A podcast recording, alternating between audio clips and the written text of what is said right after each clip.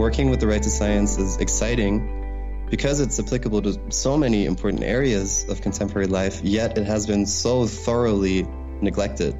So it's just really rare that people can contribute to areas of, of ethics or human rights that have been so underdeveloped. And this means that anyone that's listening right now has the potential to significantly impact and shape the promotion and the understanding of this right in ways that just wouldn't be possible uh, in more established areas of human rights law or, or in practical ethics.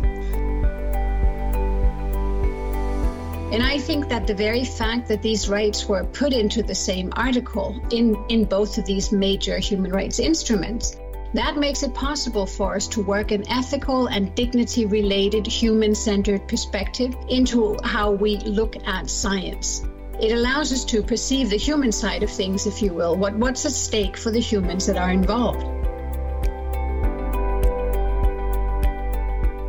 Hello, I'm Amy Smith, and you're listening to The Next Page, the podcast of the Library and Archives dedicated to advancing the conversation on multilateralism. Joining me for this episode are Professor Helle Porsdam, Professor of History and Cultural Rights at the Centre for Interdisciplinary Studies of Law at the University of Copenhagen. Professor Porsdam holds a UNESCO chair in cultural rights and also Dr. Sebastian Porsdam-Mann, who is doing his second doctorate in human rights law, focusing on the right to science at the University of Oxford. Through their work, we get to explore the right to science, how it came about, what it means, how it can be put into practice, and even why it has been called the Sleeping Beauty. So, welcome both of you to the next page. I'm so delighted you could join us here today to talk about the recently published book that you edited on the right to science. The book is so interesting for the library and archives in that it has much to do with the dissemination of knowledge, with open access, with international law, international cooperation, in this juncture between science and society, in which human rights and the right to science can be applied as a very useful tool. So, we're very curious to learn more. But first, perhaps you could introduce yourselves and let us know how your academic backgrounds brought you to this topic and why it is so important for us to have a book on the right to science now.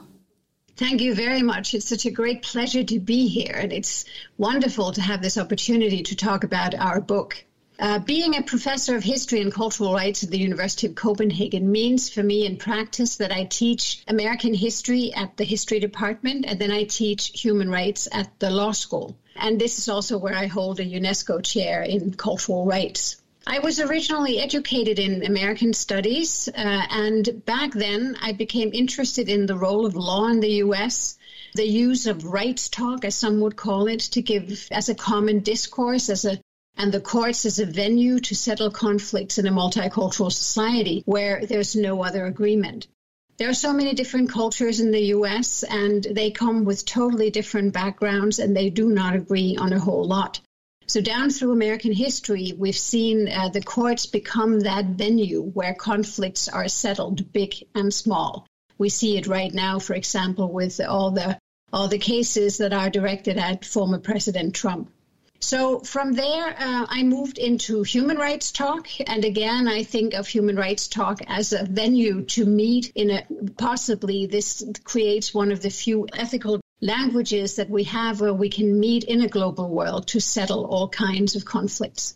I'm especially interested in cultural rights, and normally we agree that cultural rights are there are four core cultural rights, and those are the right to education, the right to participate in cultural life, the right to benefit from scientific progress and its um, products, and then something called authors' rights.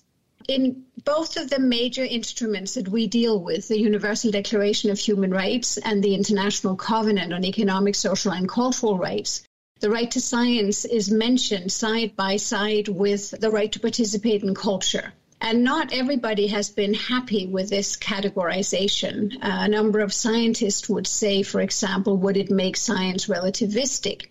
Like what is happening with culture and in the humanities. They don't see science as a part of culture. But as the drafters of both the Universal Declaration and the International Covenant on Economic, Social, and Cultural Rights saw it, the rights to culture and science and authors' rights uh, ideally interact to make sure that we have a flow of human creativity and understanding.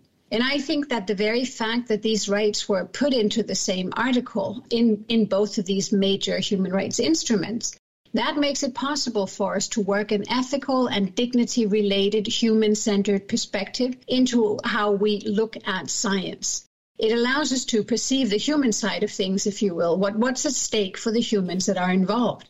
And at a time where many have a more or less sinking feeling of living in a post truth world, in which uh, scientific facts uh, commonly agreed upon by scientists are routinely reduced to fake news or to alternative facts. I think that the right to science may provide a useful tool. It's, that's really why I'm doing this. And the wording of especially Article 15 of the International Covenant on Economic, Social, and Cultural Rights is so very rich that it allows us to put on the agenda and out there for discussion everything from scientific freedom to international cooperation and the importance of the public dissemination of science. Fascinating. And so, you, Sebastian? Uh, so first, let me say thank you so much, Amy, for having us. I'm excited to um, to share our work on the right to science. So my background is originally in philosophy, experimental psychology, and neuroscience, uh, in which I was educated at the University of Cambridge, and I also did my first doctorate in applied ethics and neuroscience there. So when I began my first postdoc at Harvard Medical School Center for Bioethics, interest in the right to science field was just starting to accelerate. There were rumors at the time that a, a, general comment, which is an authoritative interpretation by the UN expert body overseeing the implementation of the relevant human rights treaty, was in the works on the right to science.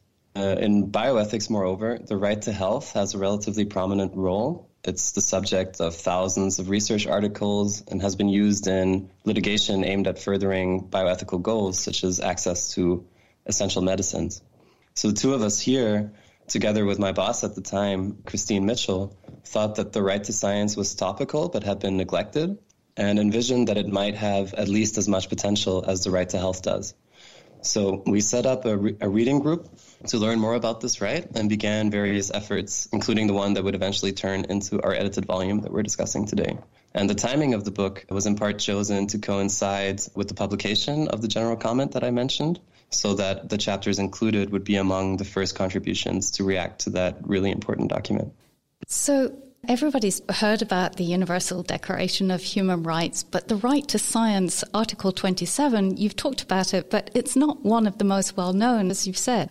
I thought I should read it out. Article 27 Everyone has the right freely to participate in the cultural life of the community, to enjoy the arts, and to share in scientific advancement and its benefits. Sebastian, perhaps let's start with a historical point of view. Tell us a little bit more about the background on how this article came into being. So the the right actually has quite an interesting history, uh, surprising at least to me. The first known reference to the ideas that underlie this right stems from FDR, from Franklin Delano Roosevelt's uh, Four Freedom speech. Towards the end of that speech, eh, he points to six basic things, I quote, that make up the foundations of a strong and healthy democracy. Among these, uh, one of these six is, I quote again, the enjoyment of the fruits of scientific progress in a wider and constantly rising standard of living. And so we know from scholarship based on the drafting history, the preparatory works, that the credit for including the right to science provision in the Universal Declaration goes to John Peters Humphrey, who was the Canadian international law professor who served as the director or the director of the UN Secretariat's Division of Human Rights at the time. Now, he, John Humphrey, was tasked with preparing a first draft of the document that would eventually become the Universal Declaration of Human Rights. And as he set about this task in 1947, he looked around and drew inspiration from a range of sources, one of which was the first draft of the American Declaration of the Rights and Duties of Man, which would eventually become the first international declaration of human rights, uh, beating the Universal Declaration by half a year or so. And we know from Humphrey's memoirs uh, that he got his inspiration for including the right to science in the Universal Declaration from this draft of the American Declaration. And Article 13 of, of that draft, I have it in front of me here, says, I quote, every person has the right to share in the benefits accruing from the discoveries and inventions of science under conditions which permit a fair return to the industry and skill of those responsible for the discovery or invention. Uh, now, unfortunately, we don't know where the inspiration came from to include it in the American Declaration, but we know that the right to science and the Universal Declaration came from there. So that was then, and today our lives in the West are so full of technology, and we seem to have a pervading belief in our capacity to advance with science that somehow science will solve all our problems. So, reading Mikel Mancisidor's chapter on the dawning of the right to science, I found it really interesting to discover the story of how the S for science came to be included in the organization we now know as UNESCO. It sounded like it was quite a determined fight on the part of a group of scientists. After all, this was in 1945. It was immediately post World War II with the Nazi war crimes and the horrors of the atomic bombs, um, still very vivid in people's minds. So, would you tell us a little bit more about this and how the fear of what scientists will do to us next, as the chair of the conference, uh, Ellen Wilkinson, said, how that influenced how science was included in the name and in the focus of the organization? And how did this shape ethical discourse? Yes, um, the uh, UNESCO stands for Education, Science, and Culture. That's part of the name UNESCO, and that's kind of the resort, the remit of uh, UNESCO. And that link between science and culture has actually been there from the very beginning. It's explicit in, and I talked a little bit about it before, it's explicit in both Article 27 of the Universal Declaration and also Article 15 of the International Covenant on Economic, Social, and Cultural Rights that more or less repeats what Article 27 of the Universal Declaration of Human Rights said. The idea in UNESCO originally was to have the declaration as a declaration is not a legally binding instrument. So the idea originally was to have one convention which would make all of those rights mentioned in the Universal Declaration legally binding, to have such an instrument drawn up. But in the end, they couldn't agree in um, within the UN, and it took until 1966, so quite a few years, to actually have uh, documents drawn up that would make those rights legally binding. And um, unfortunately, in many ways, they decided within UNESCO they couldn't agree for all kinds of reasons. This was part of the, the Cold War, decolonization, and other geopolitical occurrences. Um, so they ended up deciding that we should have two different covenants one of them is called the Covenant for Civil and Political Rights, and the, the other one is called the Covenant for Economic, Social, and Cultural Rights. And the one we're talking about here is the one on, on economic, social, and cultural rights. So I say it was a bit unfortunate because what happened was that we have forever since been talking about what the core of human rights is. Is it civil and political rights or is it economic, social, and cultural rights? And the official UN opinion is that all of these are interrelated and interdependent and equally important. But the link between uh, culture and science was already present in the 1945 UNESCO Constitution, which said that the mission of the, of the new um, organization would be, and I quote, to contribute to peace and security by promoting collaboration among the nations through education, science, and culture. So there we have all three of them mentioned. And throughout the UNESCO Constitution, the notion of culture should be understood to refer very broadly to science as well as the arts. So science was seen as part of the cultural life. But it wasn't a foregone conclusion that science would be included in the UNESCO remit, as you mentioned. And when the recently founded uh, United Nations convened a conference in London in November 1945 to establish a United Nations educational and cultural organization, the idea behind that was to further education and intercultural dialogue as the best possible way to avoid war and to promote peace after the Second World War. And interestingly enough, science did not figure in this idea. So, if it hadn't been for famous scientists such as the British biologist and philosopher Julian Huxley and biochemist Joseph Needham, who was also British, who would both uh, go on to become, um, Huxley became the first general director of UNESCO. And um, Needham became the first head of unit for the natural sciences in December 1946. If it hadn't been for their efforts, then the, the S in UNESCO would never have become a part of the organization's title and goals, and we would have known it today as UNECO.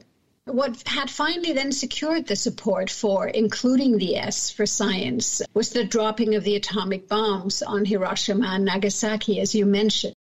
And the use of the atomic bomb raised the issue of what would later become known as dual use research and technology.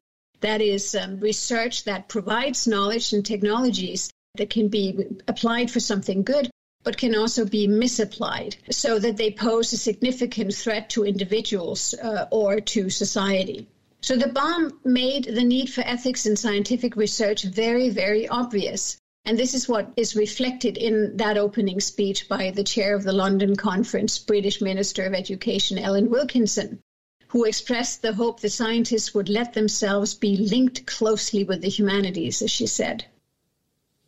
We're now in 2023 and, and leading up to the 75th anniversary of the Universal Declaration of Human Rights. But three quarters of a century ago, in 1948, what was really intended by the right to share in scientific advancement and its benefits? So it's always difficult to say um, precisely what the drafters of a, of a, treaty intended, but in this case, we actually do have quite a few leads uh, from the preparatory works. So we know, for example, that one of the original intentions was to include a right to access uh, scientific knowledge and discoveries, uh, since these were seen as crucial both for material well-being but also for the full development and expression of the human personality. And this, by the way, is, is one of the reasons that the right to science is grouped together with the arts and culture and education. So all of these aspects were seen as contributing to the ability of individuals to conceive of and to work towards becoming the kind of persons they wanted to be. And we know this right to access um, was meant, so both right to access knowledge, but also inventions, discoveries, it was meant to be covered by the phrase and its benefits, uh, which was tacked on sort of later in the drafting. Now, the first part of the right to science part is um, is to share in scientific advancement. And, and, this, by contrast, we know was meant to refer to a right to participate uh, actively in science. So, do science, learn science, contribute to science, be part of science, as opposed to passively benefiting from the progress of science. Okay. And we also know the word freely was added in halfway through the drafting. Um, and from the associated discussions, we know that the drafters conceived of scientific freedom as, as being instrumentally necessary. So, so they thought without scientific freedom, there would be less scientific progress and so fewer benefits to share around. Very true. Um, yeah, right? Yeah. And, and this freedom was, however, primarily intended for science or scientific research itself. So they made a, an interesting distinction, an important distinction there between science, scientific research on the one hand, and then the results or applications that come out of it. So, you know, technology, but also the uses to which you put scientific knowledge. And they thought science itself has got to be free. Scientific research itself needs to be free in order to produce these benefits. But the way that the results of it, the applications of it, are used, that can be restricted. So there you don't have, or in their minds at least, scientific freedom didn't stretch out that far. And has there been an, an evolution in the way we understand it now? Well, um, in some ways there has. We're still, you know, it, it, some some scholars have called the right to science a sleeping beauty because it's kind of lain dormant for a long time. It's only more recently, within the past, what, 10, 15 years, that people have been interested in, have kind of rediscovered that right again. And that has to do, I think, with the fact that so many of the problems we have, so much of what goes on in our lives today has scientific and technological elements. So it's become more topical. And also after the COVID crisis, uh, it was kind of clear to everyone that we need scientists on board to help us, but that general public also needs to be a part of this, needs to get access to this, needs to benefit from this. And one of the things that, that's so interesting about Article 15 in the, the, the International Covenant on Economic, Social, and Cultural Rights is that it has four parts. In the first part of Article 15, um, this is where the right to science is outlined together with the right to participate in cultural life and authors' rights. And then the other three parts of Article 15 deal with the kinds of obligations that states have to make sure that their citizens have access to uh, the right to science. Right now, I think we are beginning to move slowly from theory to practice. We have uncovered some of the normative stuff behind what is the right to science. And now the, the question is how can we use it in practice? Can we make it justiciable, as lawyers say, for example? So that it can be used in a in a court of law? Uh, could it be used, for example, in some of the uh, the litigation that's going on about you know concerning climate change? And how, in other ways, can we turn from theory to practice? That's what the next generation of PhD scholars, such as Sebastian, are working on right now. So, one of the chapter authors, uh, Mylène Bidault, draws, among other things, on the notion of knowledge as, as enabling people's ability to aspire. And she presents arguments uh, just like the former Special Rapporteur on Cultural Rights, Farida Shaheed, who's now Special Rapporteur on the Right to Education, that science is actually part of cultural life, since cultural life englobes all aspects of human existence, of which science is only one. And I think you've already touched a bit on this. Consequently, Bidault pr- proposes that it's time to see the right to science as a more substantial right to participate in scientific life. You can always see this tension there in Article 27 between people as active agents freely participating and as passive beneficiaries sort of sharing in the benefits. Would you like to elaborate a bit more on how we are to understand this right to freely participate in the text of Article 27 and what are the implications from the point of view of scientists and the general public? Yes.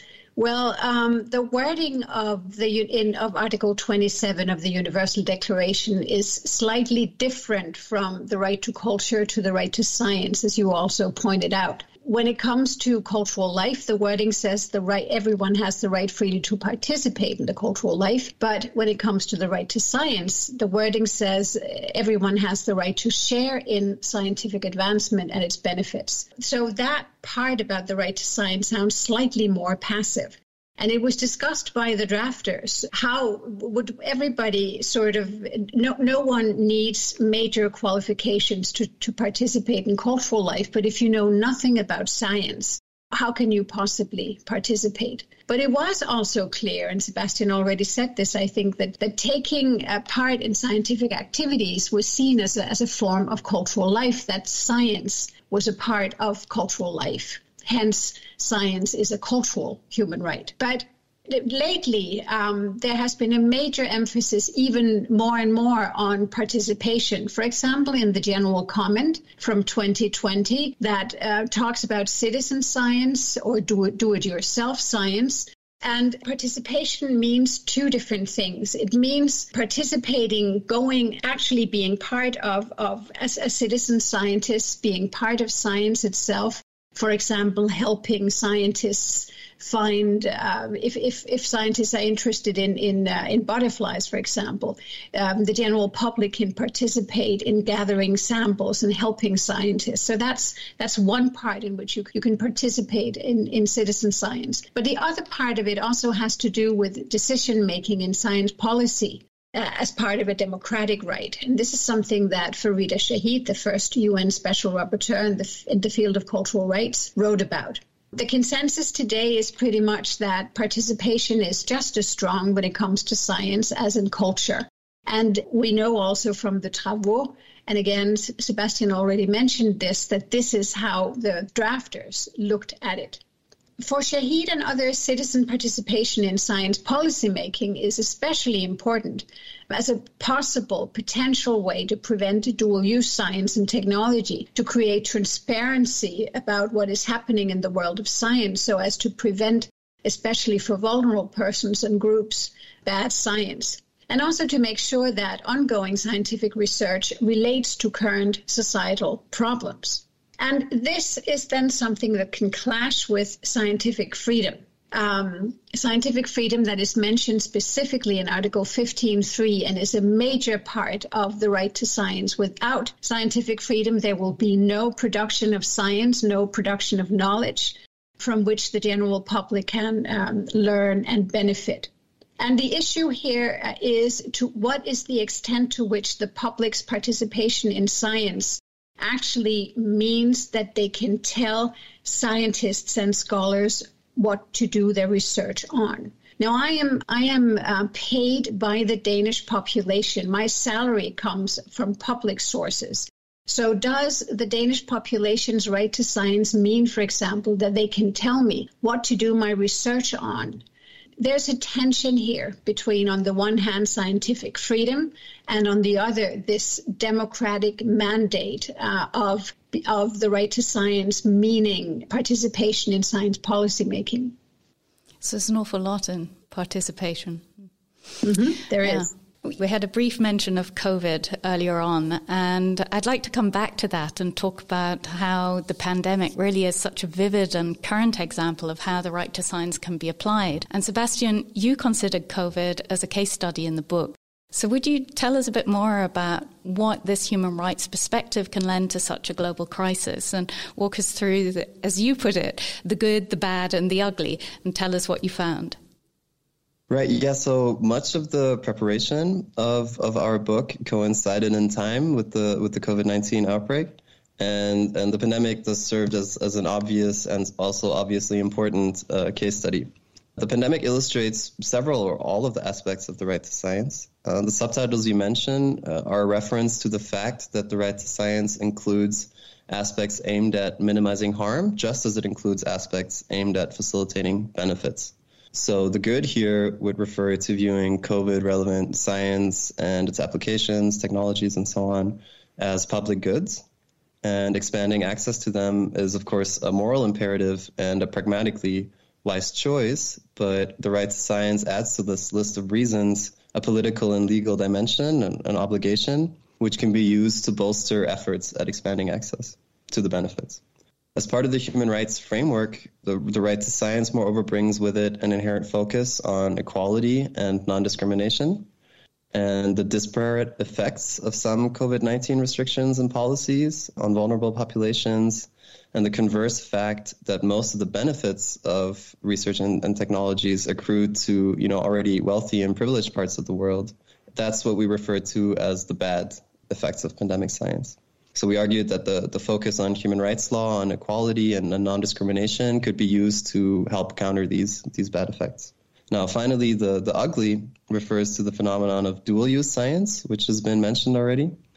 So it's the you know the potential of the same science or technology to be used for, for either negative or, or positive ends, where an obvious example is, is nuclear physics, which can be used to generate a lot of energy or to making really powerful weapons. And now, in the in the context of COVID and the right to science, some of these dual use concerns might include, you know, the enhanced surveillance capacities developed to manage the pandemic, as well as pandemic-related public health laws and their potential for, you know, use for purposes other than responding to the pandemic.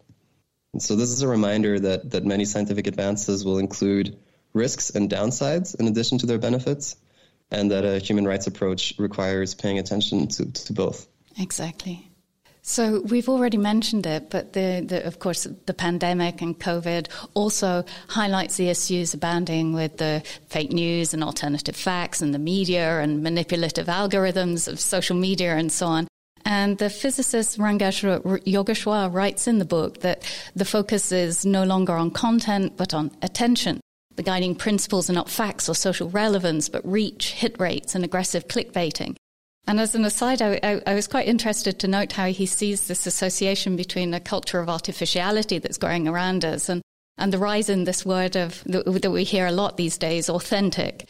Um, but Yogeshwar also warns us about underestimating the effect of complexity, and he highlights the disconnect in communication between scientists and um, citizens, although presumably we share goals in the pursuit of science.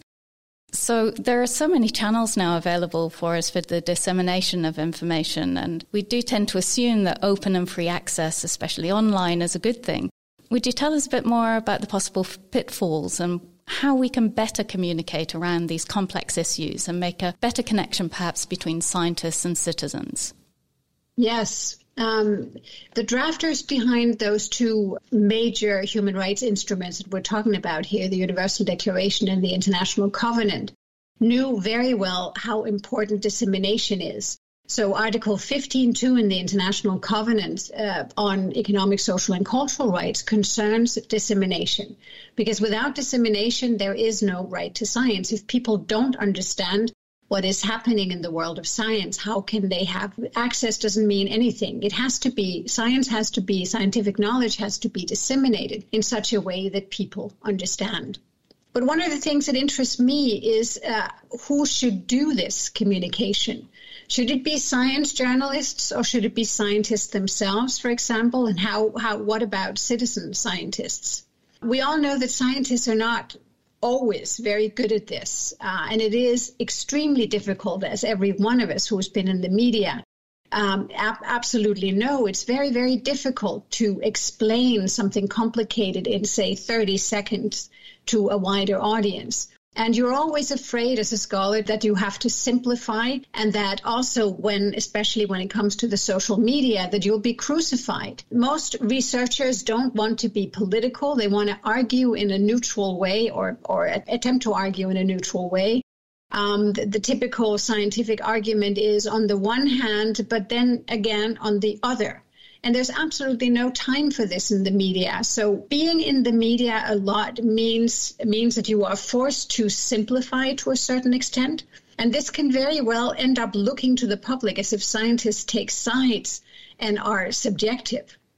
So the turn to science journalism is is what scientists often do because we know that they are much better communicators. This is good and obvious in, in many, many different ways. It makes a lot of sense. But there are a couple of issues that I want to raise that I think uh, uh, Ranga Yogeshwar is also onto in his chapter. Um, as science journalists attempt to avoid jargon use and, and increase straightforwardness when they that's what they're good at in science communication uh, there is a tendency also that accuracy and important details may get lost in this process and um, inaccurate arguments cannot be countered directly and on the spot in the way that the scientist, him or herself, could do it. Science journalists may also not necessarily prioritize or get across to the public the kind of excitement that's entailed in the creation of knowledge, which is really the core function of science. Um, some scholars are also asking if there's been a change in emphasis from the communication, the importance of communicating scientific knowledge to the public, to an emphasis more on the public's engagement with, with science and technology, with citizen science and do it yourself science, and to providing entertainment and good experiences for the public so that, that we increase their interest in and their trust in science.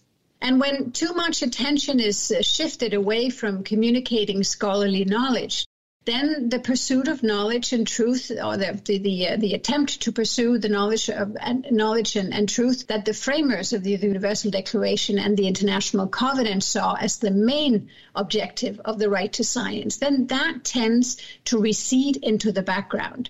So I would argue that scientists need to be actively involved themselves in communicating to the public what exactly it is their science is about, what its potential is, why it is interesting, and why science is important as a public good. This doesn't mean at all that there's no longer any need for professional science journalists, though, because in order to honor the promise of Article 15.2 and its importance for the right to science, that's the one that talks about the importance of dissemination. Scientists would still very much benefit from being coached by professional science journalists who can show them how to engage with the public in a respectful and non paternalistic or elitist way. And I also think that at a time when the public becomes more and more involved in science policy decision making, that communication skills actually need to be included as a part of the educational curriculum in, in STEM disciplines in the natural uh, sciences. And one last thing that I want to want to say about why I think it's important that scientists themselves get involved is that becoming more visible and reaching a wider public. That is precisely what gives scientists uh, the chance to show the importance of their particular line of research. And then by so doing, it also increases their chances of securing funding, future funding. Speaking directly to the public as to why what I do is important increases those chances of future funding. So this is also very important. These are very good points, and I love the way that you bring out the excitement of science. But Sebastian, perhaps you could add some more about the importance of diversity and, inclusion in the right to science. Sure, yeah. So the, the version of the right to science that we focus on in our book, so under international human rights law as opposed to, for example, regional or, or domestic law or, or a moral right, is meant by design to extend to every human equally, uh, no matter their background or location. So just simply by virtue of its inclusion in these documents in this framework, the underlying human rights principles of equality, inclusion, participation and non-discrimination form part of the core of the right to science. So this means that the right to science cannot be fulfilled without diversity and inclusion in research. So samples need to be representative for the conclusions of studies to apply equally to everyone. And, and research teams need themselves to be diverse to help ensure that research takes place on needs and concerns that are specific to or more important uh, for certain groups. Otherwise, each of these groups and their members wouldn't equally enjoy the right to science. You know, another way to put it is that without without these inputs, research trends will inevitably benefit some groups more than others uh, in a way that's inconsistent with these fundamental human rights principles. But diversity and inclusion are also important for the right to science in other ways, uh, in really important ways. So the drafters uh, were convinced that the free exchange of people and information and equipment was essential for the ability of science to progress uh, and so for it to deliver its benefits. And the wider and more inclusive this exchange is, you know, the better for scientific progress, the higher the rate of scientific progress. And so this intuition has, has since been backed up by research. There's an excellent new book out um, this year, I think, called Horizons, the Global Origins of Modern Science, uh, in which the author James Poskett traces the development of modern science to cultural exchange across Asia, Africa, the Americas and Europe sort of over millennia. And it makes a lot of sense that the interaction of different traditions, which um, have different ideas and theories and experiences, that the exchange of these would be mutually beneficial and would lead to better ideas and better better methodologies. Also, several studies have found that scientific papers with authors that come from different backgrounds and have different ethnicities or come from different countries have greater impact as measured by citation scores than papers with authors from a single uh, country or background or institution. Now, also diversity itself, also biological diversity itself, uh, can also be scientifically valuable. For example, genetic researchers have found that non-Caucasian samples contribute more associations to genome-wide association studies to, to data sets than, than do Caucasian samples at equivalent sample sizes. So not being inclusive, not having diverse participants can just slow down the rate of science as well. Very interesting. Yeah. So perhaps a more general question. What do you think is required for science to be pursued for the common good? Well, um, just just to follow up on what Sebastian already said, uh, we're in the middle of a, a climate uh, crisis right now, and certain other major problems. And so we need all the voices, all the experiences that are out there if we want to solve uh, anything. So again, to the point of diversity. As a, as a public common good, public support is obviously very important. And one of the major problems for in the world of science today is that a lot of the funding comes from private uh, funders when it comes without any strings attached, it's wonderful because it adds to um, the world of science funding that they wouldn't it wouldn't otherwise have had. But if it comes with strings attached, or if it gets fenced off by means of patents and intellectual property, then it is no longer available as a global common good. And this was one of the major problems with it during COVID, with some of those vaccines were far too expensive, and that's what happens when you when you throw intellectual property rights as something you fence it off. It becomes a private thing. It excludes people. So um, all of these reports, um, these reports written by the, um, the, the relevant UN special rapporteurs, all point to the fact that if we want to talk about science, pursuing science for the general common good, then public support, funding needs to be increased.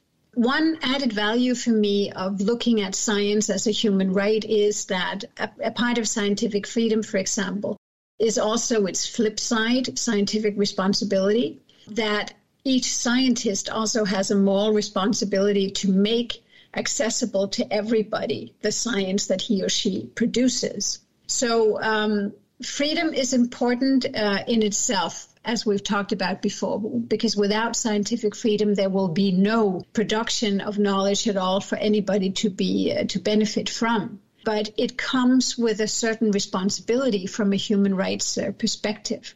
And then also, as we've mentioned before, the framers did see a difference between the production of science, which ought to be free in itself because it was about pursuing scientific knowledge and the truth in and of itself. So there should be no limitations on that. Hence, scientific freedom, the importance of that. But that its products, whatever came out of it, um, their limitations could apply. And the human rights system comes with limitations in and of itself, which is a good thing when we talk about uh, pursuing science for the common good.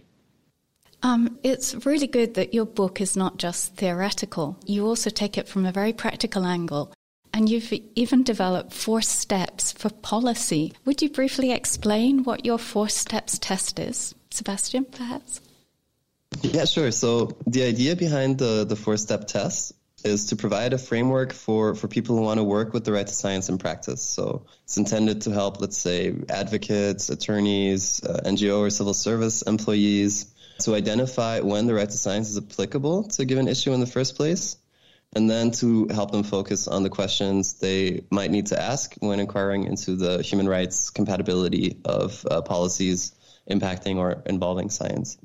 Now, the, the four steps uh, are a series of questions that proceed in a logical order to identify if the right to science is relevant to an issue, whether this issue promotes or restricts the enjoyment of the right to science, and if it does restrict the enjoyment, then whether this is legitimate under the sort of limitations framework that's built into the international covenant in which we find this right. So the first step involves assessing whether an issue falls under the scope of the right to science. So we provide some guidance on, on what's meant by benefit of scientific progress or by its applications, uh, as these terms are understood within the specific human rights context. And if so, the second step involves identifying whether one or more aspects of the issue in question involves a restriction as opposed to a facilitation of the right. So, where it is a restriction, the second step asks whether it's best characterized as a retrogressive measure, a derogation, or a limitation on the rights, which are you know, um, recognized categories in broader international human rights law. So, whereas the first two, so that's uh, retrogressive measures and, and derogations, are not allowed under the International Covenant on Economic, Social, and Cultural Rights, limitations can potentially be legitimate if they fulfill certain criteria. And, and so carrying out this limitations analysis is the focus of the third step. If the, the, the policy or issue in question clears all three, um, so all three previous steps, so that is, it's within the scope of the right, it constitutes a, li- a limitation, and also the, it's a legitimate limitation. Then the fourth step involves asking whether there are other policy options that, that also do this, and whether they there are some amongst the set that minimizes harm and, and maximizes benefits. So this four-step test is, is less of a decision algorithm uh, than it is a way to help ensure that some of the right questions are asked.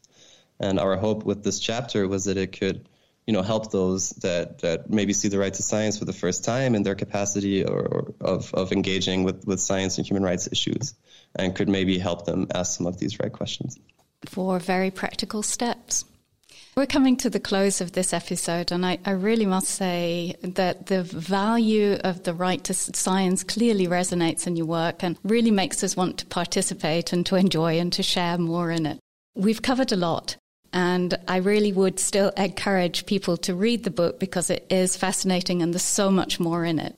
But to leave us with something, what point would you like to emphasize or what would you like to add about the right to science for our listeners? Well, if, if I may start, I think I would point again to the importance of increased communication between the world of science and the public.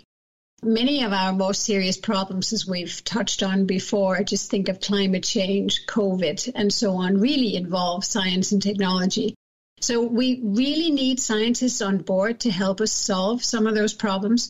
But we also need all the expertise and the experience that's out there. And we need people to engage with science, non scientists too. So, how do we do this? How, how do we make that communication better, more respectful, so that people will listen and perhaps we can increase their trust in science? And one of the people that I think we can learn from, and whose example I would like to, to mention here, is, is actually Justice Elena Kagan on the United States uh, Supreme Court. Justice Kagan has worked systematically toward enhancing the public's trust in the Supreme Court by writing opinions that explain her reasoning and that of her colleagues in such a way that it really becomes immediately understandable to everyone. It's especially in her dissenting opinions that she has uh, tried to promote a better understanding of how the judiciary works in practice. And her writing really sounds or looks like she's talking in plain terms and relatively short sentences that even a non lawyer can grasp. She's clearly a gifted writer, Elena Kagan is, but perhaps just as importantly, she doesn't lecture or talk down to the public. Instead, what she does is that she addresses them as fellow citizens and stakeholders in American democracy. And this is crucial, I think, in a political environment, especially like the American right now, that is divided to the point of being toxic, and where the word elitist doesn't warrant respect, but instead seems to have entered the culture wars as a populist signal of criticism against those who think that maybe they know better than everyone else. So, how to avoid that kind of hated elitism? That's the task we currently face as scholars, in my opinion, not just in the United States, but around the world.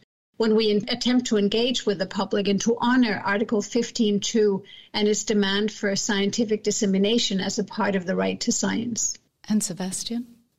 Yeah, so one very quick uh, brief point is that the our book is available open access, sort of in the spirit of the right to science. So if anybody's listening and would like to to have access to it, it's as simple as a Google search.